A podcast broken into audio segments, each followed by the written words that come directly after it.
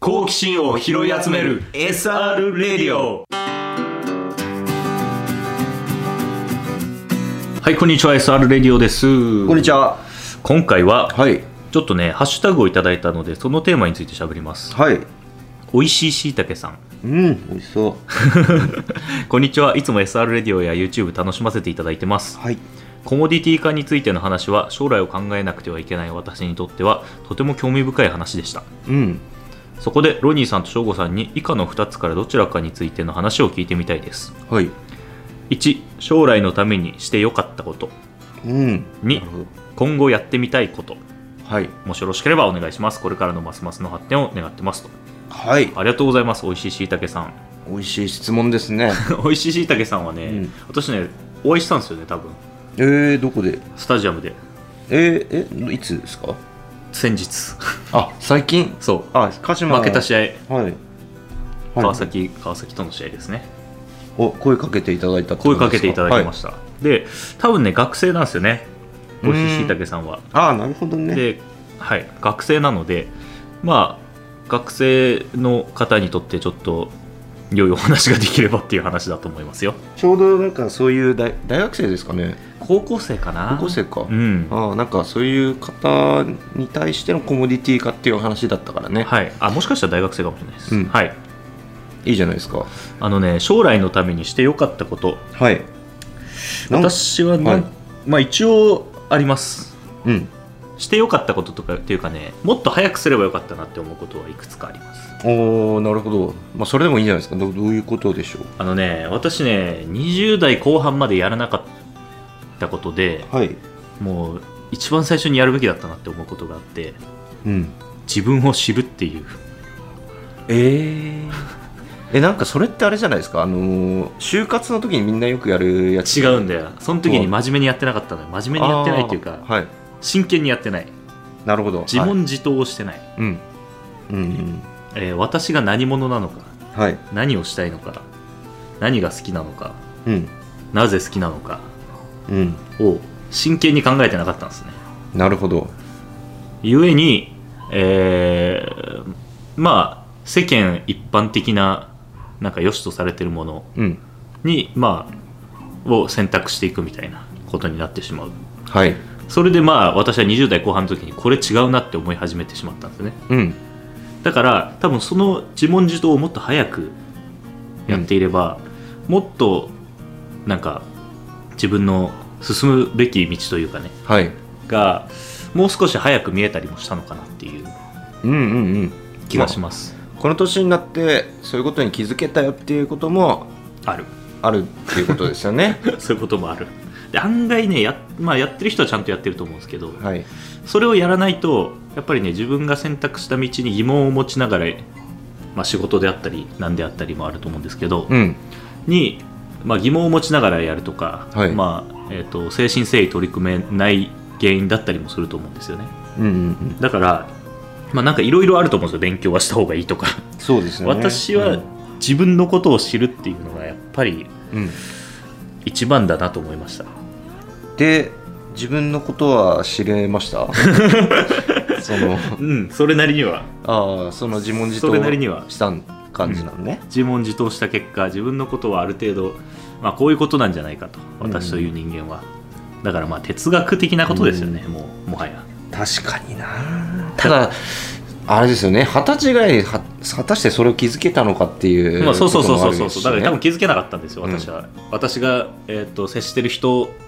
は多分そういうことを考えてる人もいなかったし、うんそういうことを教えてくれる人も大人はいなかったんで、うん気づけなかったんですよね多分、うんだから気づけなかったんですけど、はい、でも私がもし何か一つだったらそれだなうんうん自分のことを知るだからやりたいこととか、しえっとやってみたい仕事とかってあると思うんですよね多分うん、うん、高校生大学生ってきっとね何かしらね、まあやりたいっていうよりあこれいいなとか思ってることそうはそうそうそうそうそうもしかしたら、まあ、ちっちゃいその日かもしれないけど、うん何個かついてるのかもしれないそうであると思うんだけどそこについてねもう2つぐらい深く掘り下げてみると結局自分に行き着くんですよね多分はい例えばなんか今 YouTuber になりたいっていう人が多かったとするじゃないはい YouTuber になりたいっって思うけどなぜなりたいのかうんでそのなぜを3回ぐらい繰り返すとうんちょっと自分の本質に近づくんですよね多分はいなぜ YouTuber になりたいのかうんって一回自分に問いかけてみる うんそうするとまあ多分いくつかの分かれ道があってはいロジカルシンキング的に考えるとお金を稼げそうだからって考えてる人もいるしうん楽しそうだからって考えてる人もいるし、うんなんか自由そうだからって考えてる人もいるしみたいな、はいまあいろいろあると思うんですよ、はい YouTuber の魅力的なポイントがそうですねそはいれのどこに自分は惹かれてるのかうん自由そうだから好きなのかなうん自由そうということはフリーターでもいいのかなとかはいね例えば、そうですうんうんねうんなんかそういうどんどんなぜをじゅどんどん掘り下げていくと YouTuber になりたいわけじゃなくて多分、うんそういうものを求めてるんだと思うんですよね自由であることとか、うん、ってなると多分他にも選択肢はあるなるほどっていうことに多分気づけると思うんですよねうん必ずしも YouTuber じゃなくてもいいのかもしれないはいで自分がやりたいこととか自分っていうのをどんどん知ることによってまあやっぱりね知ってる職業とかは少ないと思うんではいそれについてねどんどん深掘れる気がするんですよね深掘れるし、選択肢が広がる気がするうんまあなんかそうですねそこにあのプラスなんていうんですかねミッションみたいな使命みたいなものがあるんであれば、きっとそれがそうですね一番なのかもしれないそうですね発信したいことが絶対にみんなに知ってもらいたいことがあるよとか,、うんなんかそういうのだとそれが、もうそれでしかないっていうか、うん YouTube を使わざるを得ないみたいな、うんこうんうだからやるとうんか、うんそうそうそうそうそういう選択肢の中でも一個強いものが出てきたりとかするそうね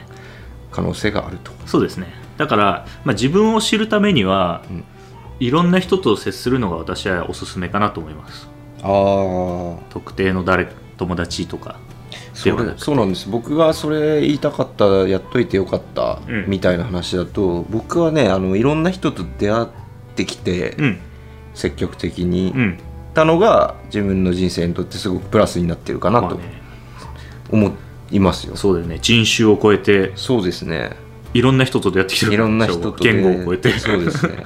そうだから今世界一周してた時に仲良くなった人とかもまだ会ったりとかしますし連絡取ったりとかうん飲みに行ったりとかもするし、うんていうかねもうその旅してる時に出会った人とかってやっぱ行動力ある人たちなんで、うんなんかみんなそれぞれ何かやってたりとかして、うんうんすごくなんていうんですかねケツを叩かれるというか励みになるというかうんが多いのでやっぱそういう人々と出会ってって、うんなんかじ自分をねあの高めるっていうのもありなんじゃないでしょうかねうんう。んうんだからね結構意外と通ずるかもしれない今うん省吾の話と私の話は、はい、まあ、いろんな人とさ接すればさ自分が気づけなかった自分に気づけたりもするわけじゃん、そうですね。はい。人の良さももちろんわかるけどうん自分と違う価値観を持ってる人うんあその価値観に自分は共鳴するんだみたいなところがあるかもしれないし、はいあこの価値観じゃないんだ自分はって思えるかもしれないしうんうんうん多分ねそういうのがね多分世界一周とかする人はねうん。いろいろ知れるんだと思います自分のことを。しなんかやっぱみんな濃いんでキャラが、うん なんか自分のなんていう薄さにも気づくし あのじゃあもうちょっとこ濃いものを持ってた方がいいなとか思ったりとか、うんまあ、そういう気づきもあるだろうし、うんうんそうですねまあ単純に、まあ、そういう自分が成長できるっていうのもありますけどやっぱり、なんなんて言うんだろうない今までそうやって出会ってきた方たちのおかげで、まあ、うん今、茨城帰ってきてもなんかいろんなね、うんあのことに携われるうんような雰囲気になってたりとかするので、うんうん結局やっぱそこに繋がってくるとは思うんですよね。なるほどね、うん、仕事とかにももしかしたら繋まあそうがだるかねもしれないし、そうですあとはまあ個人的にこれは完全なる個人的な意見だけど、うん、あのね、まあ、悩んだりうん、迷ったりする時ってあると思うんですよはい。私の場合は自分しか正解を知らないと思ってるんですよねああはい僕もそう思います 僕もそうだからな、あのあんまり相談はしないんですよはい、はい誰か他の人がさうん自分のことを自分より考えてるわけないじゃそう だねそれはもう僕も思いますはいんだから自分との対話をすでに大事にしている、うんうん、だから、まあ、自分が何なのかを知っていれば割とその答えにも割とたどり着くことが早いし、うんやっぱりね人のアドバイスはね人のアドバイスなんですよ 結局そうですね、うんあのブリュードッグの本にも書いてありましたよあそうそうそうそういことがはいそうそうそうブリュードックの本にも書いてありました人のアドバイスは聞くな聞くなだから我々我々が今喋ってることさえも 無視していいです、無視していいそういうことなんです、そうそうそうそうだからそれ意外とね大事だと思いますよやっぱねうん、あのまあ仕事我々の会社のことを、まあ、例えばコンサルタントみたいな人に相談するみたいなことはしないなと思うんですよね、しないと思いますその人はね、俺らより俺らのことを考えてないからそうなんですよ なんかそうなんですよねまあアドバイスとかいただくことってすごいたあの貴重だし、うんあいいことだと思うんだけどやっぱりそのことに対して真摯にずっと考えてるのは自分であってそうそうそうっていうのはねあの持っといた方が、うんなんていうか決断に近づくのかなと、うまんあ、そのアドバイスによってなんかい意見とか変わったりとかすることも全然いいと思いますしね、うんうんそうねあそとのなんかある他に僕はそうだなやっぱいろんな人ってやったこととあと若いうちにやっといてよかったっていうのはねあれだね言語だねおお言語は俺がやってないやつだうん、もうこの年になってちょっとねベトナム語とか勉強しようと思ってちょっとやってみたんですけどね、うんやっぱ入らないねうん物覚えも悪くなってるじゃん入んない だろうなあれなんだっけとあかとなまあ集中力もちょっと落ちてきしててるるしし名前とかも出てこないんだもん、うんなんか人の名前そとうかだもねそうだねだから記憶力とかはやっぱ衰退してきますよというのはねお伝えしておきたい、うん そうだね あのだからこそ、えー、と高校の時とか、うんまあ、20歳25歳ぐらいまでにはこう、うんなんか言語を習得したいなって思うんであればその時にやっといた方がいいかなと思います、うんうんまあ、何歳からでも始められるんだけどうんうんうんそっちの方が多分早いですなるほどうん、っていうのはありますねだから若い時にやっといてよかったのは言語ですね僕はなるほどうんあとはそうだななんだろうな俺も、まあ、さっき言った自分を知るっていうのがやっぱりベースにはあって、うんまあ、相談相手は自分でありうんうんうんそうだね決断を下すのも自分でありはっいていう考え方なので、うんまあ、やっぱり自分なんですけどその自分の精度を高めるっていうのも、まあ、うんもうちょっと早くやってたらよかったなっていうのがありますね、うんうんうんあの自分の思考の整理をもっとできるようになるはいみたいなのは、えっと、例えば、まあ、あのよく言ってたロジカルシンキングとかはうん早めに習得しておいた方が良かったなとかうん思うことはありますね。うんうんまあ、あとそうだな、まあ、そういう部分で言うと僕はすごいミスを犯してる人間なんでたくさんほうそれが若いうちにやっといてるのであ人間関係のミスもしかり えーと恋愛もしかあーりなるほど仕事もしかり、あ、うんまあ、友情もそうだし、うんそれをね二十歳まあ高校生とか二十歳過ぎぐらいまでにはミスってあ反省しうん、ていいじゃん修正してっていうのあがいいじゃん、結構無礼な人間だったんで僕もなんかあー上の人とかに、うん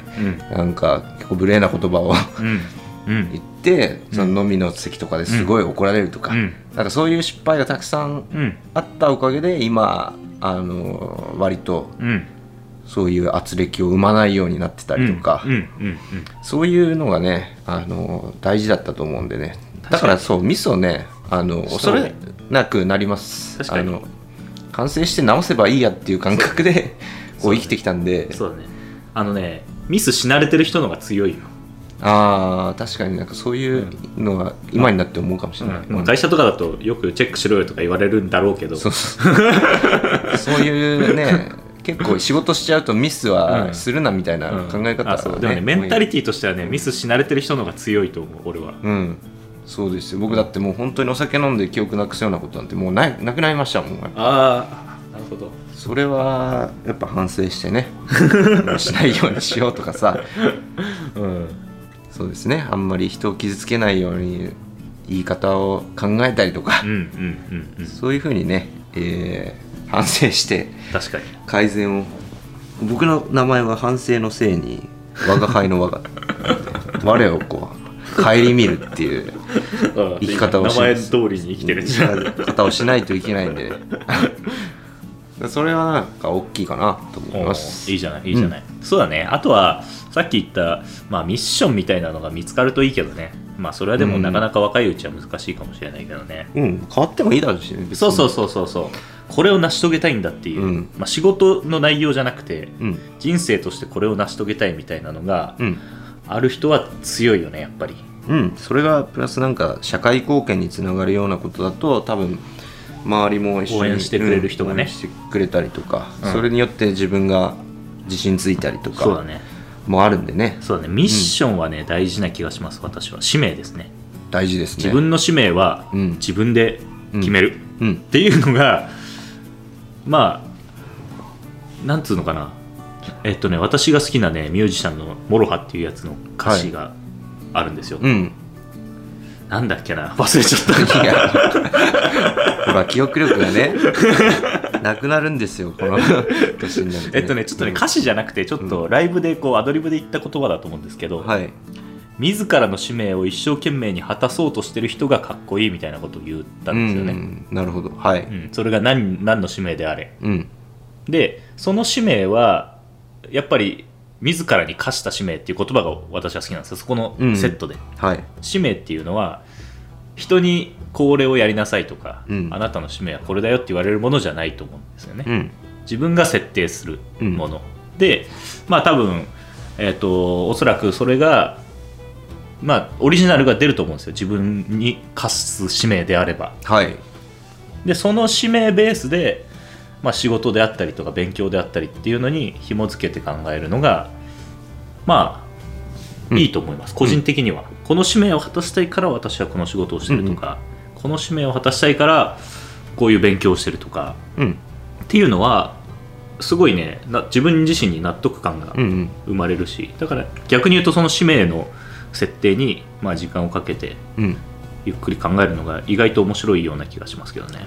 とかまあ別に自分がこれっていうのじゃなくてもまあ既存の会社とかでもうん同じような使命を持ってそうそうそうそうそるうところを見つければそういいそだうそけうそうでそうこあこの使命に共感するなとかうね、ん会社で働くとか就職するんであればそういうところで働けばきっとそうそうそうそうあの挫折とかしてもうんなんかこの使命のために頑張るんだっていうのそがうきっそうそうとあるだろうしねミッションがね多う分んまあ、普通の会社であれば大体あるんで、うんそれに結構共感するかどうかそうですまあ僕らも最初会社作ってパブリックバルとかこっちに移ってきたタイミングで使命はね設定そうしでてすねミッションとしてははいカルチャーをもたらすというそうですまあ大きいことではあるけれども達成できるとは思ってますのでね、はいうん、そうだねそこに向かって頑張っていこうかなっていうあそうだのねモチベーションにもつながるのでそうだねはいこれはちゃんと参考になってるのか な将来のために今後やってみたいこと大事これはたくさんあるんじゃないですかこれはたくさんあるよどうでどうでしょうこれはたくさんあるよいぼいくらでもあるよ僕はそうだなあのまあ昔から変わらず続けてることというかお酒を飲んでるんですけど僕は、うん変わらずに、うんビールが大好きで、うんクラフトビールを作りたいなって思ってるんでおいいじゃない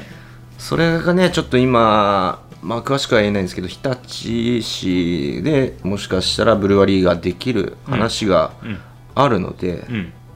これに関しては自分がその会社をクラフトビール会社を作って、うんオリジナルビールを作るっていう目標だったんですけど、まうあ、ん別に自分が作りたいビールを、オリジナルを作れればいいかなと思ってるんで、うんうんうんうんそこに携わってうん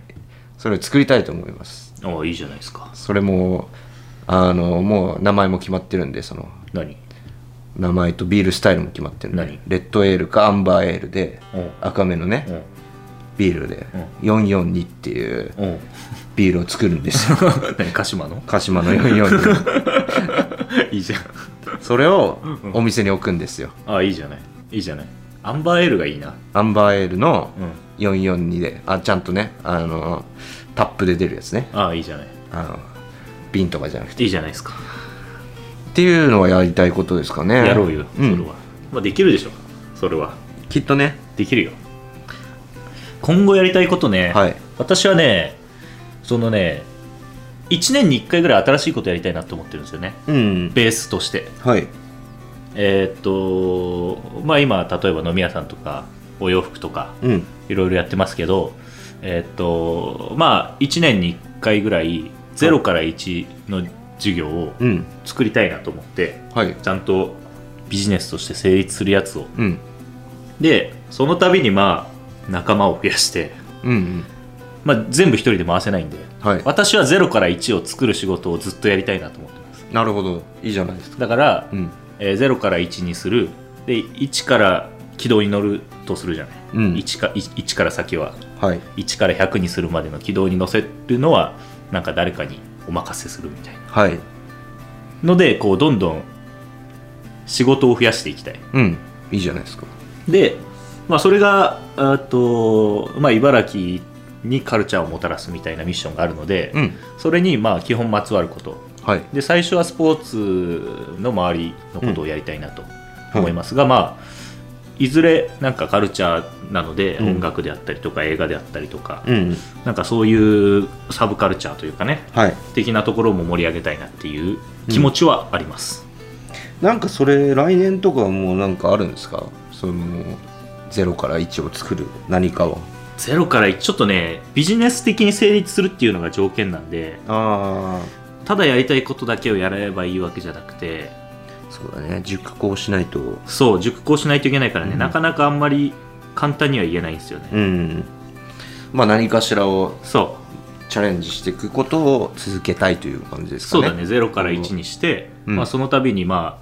あ例えばなんか1個うんなんか面白いカルチャーの発信源である店舗を作るとするじゃないはいな何年後かにうんそれをまあ最初私は回しますけどうんそれがまあなんか0から1で1から5ぐらいまでなったら、うん店長さんをうんお雇いして、はいその人に信頼できる店長さんね、うんその人にお任せして私はまた0から1を考えるみたいなことをやりたいですはいずーっとうん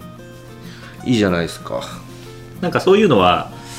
できそうかなと思っていて茨城だからこそ、うんうんまあまあの物価っていうか物件とかも安かったりするし、あそうだねうんうん割とフレキシブルにあんまそういうことやってる人もいないうんうし、んで多分一生懸命やってれば目立てるしうんでまああとは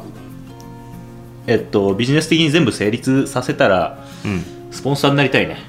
そうですねそこ大きいですよプロスポーツのね そ ええスポンサーになりたいですね鹿島アントラーズとうん水戸ホーリーホックと茨城ロボッツ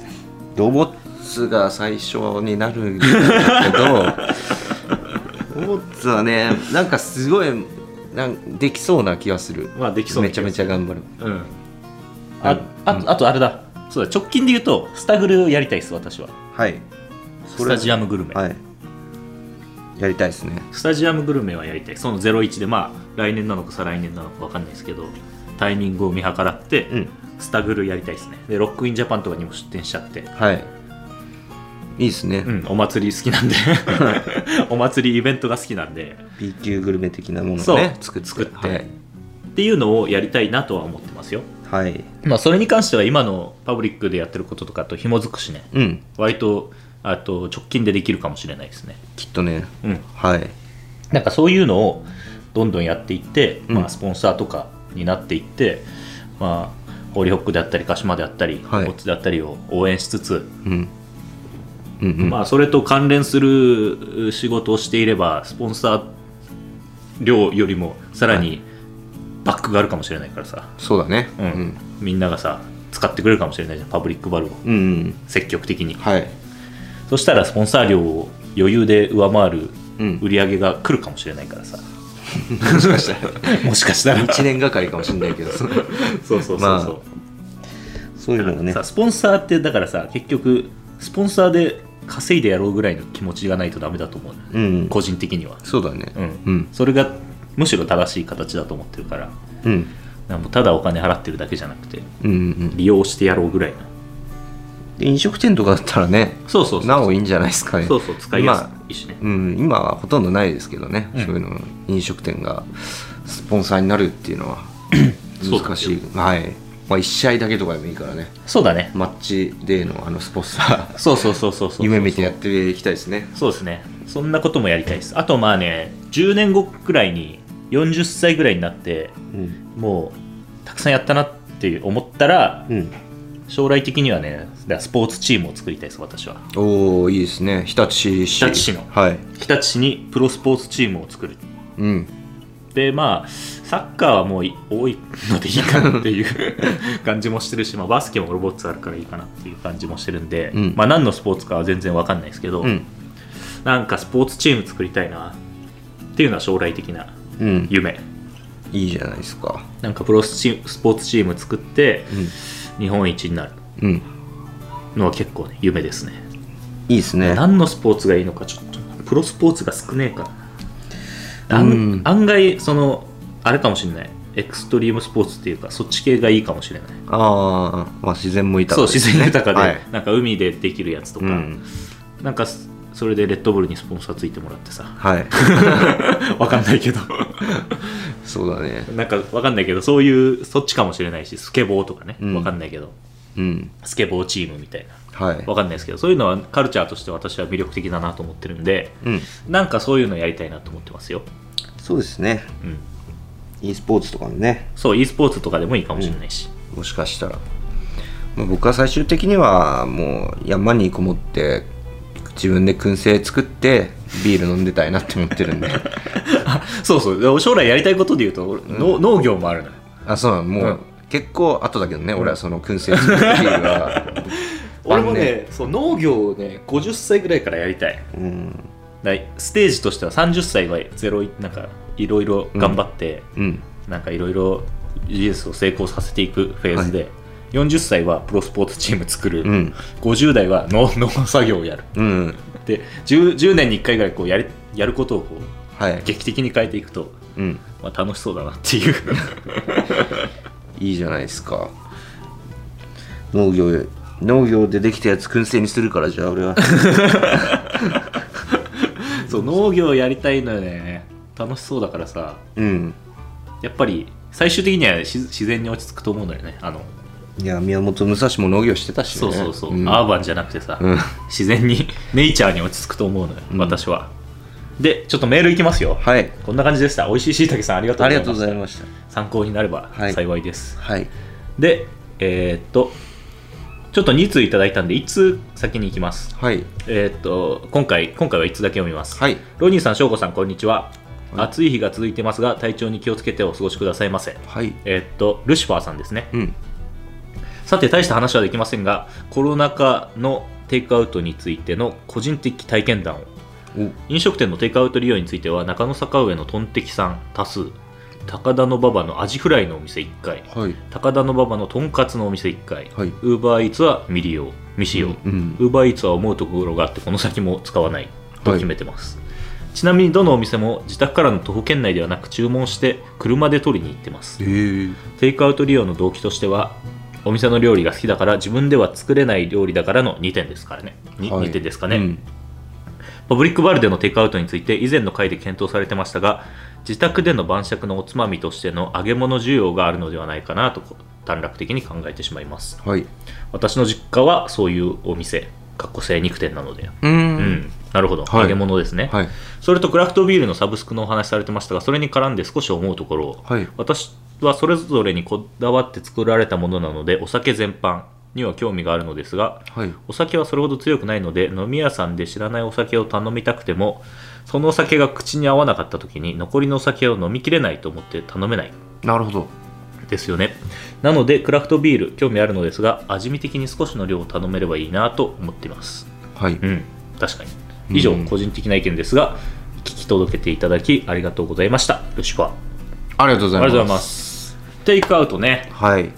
やっぱそうなんだよねめんどくさい料理自分では作れない料理この前ねあの実はパブリックにもテイクアウトのお客さんいらっしゃいましてね、やっぱりご注文されたのはドイツソーセージの三種盛りだったりとか、うんあのフィッシュチップスうんですね、やっぱ家ではまあ食べられないし買っても食べられないんです、買買う買えないんですよねドイツソーセージは、あの確かにねあのレあのレベルというあかあいうやつはああいうやつい、ないんで、うんだからそういうスペシャリティじゃないですか、そのまあ、メニューの中で言ったら、うんそれはやっぱ注文されるのかなって思ってます、うんうんうんで特にフィッシュチップスなんかは結構おすすめできるぐらい美味しくて美味しいよねパブリックはい安いもんだあれ衣をあの800円とかだよねあれ800円800円だよねであのお芋もお芋もフライドポテトあなんていうのナチュラルカットのあのフライドポテトとあと切り身が2枚ついてるんで、まあまあ原価はねまあそれで言うとまあよくはないんですよ、うんあうのん原価率は、うんお店からしたら、ただ美味しいんで、あうんのそういうお値段でうん出させていただいてるって感じなんですけどもうん衣があのギネスで入ってるビールビールが入ってるギネスビールが入ってる、うんビアフリットっていうう形でやってるんで、なんかね普通のその魚の天ぷらとは違った味わいがうん楽しめるうんのでね、ぜひぜひねおすすめしたいんで、うんまあ、こういうところですよねやっぱきっと家では揚げ物ねうんそうなんですよね揚げ物はめんどくさいっすもんねうんめんどくさいしうまいとも限らないっていうねそうですね、うんまあなんでそこら辺はやっぱ検討するうんに値しますよねそうだねきっとねはいそうだね精肉店のコロッケとかうまいもんねメうンチとまかいよよなんか買っちゃうよね肉より買う もんね買う普通に、うん確かになわかります、うんすごくあとは、はいえっとお酒飲みきれないはい問題はいですねクラフトビール興味あるんですが味見的に少しの量を頼めればいいなはいなるほど確かにうん我々はちょっとお酒普通に飲めちゃうんで、はいこういうご意見は貴重ですねうん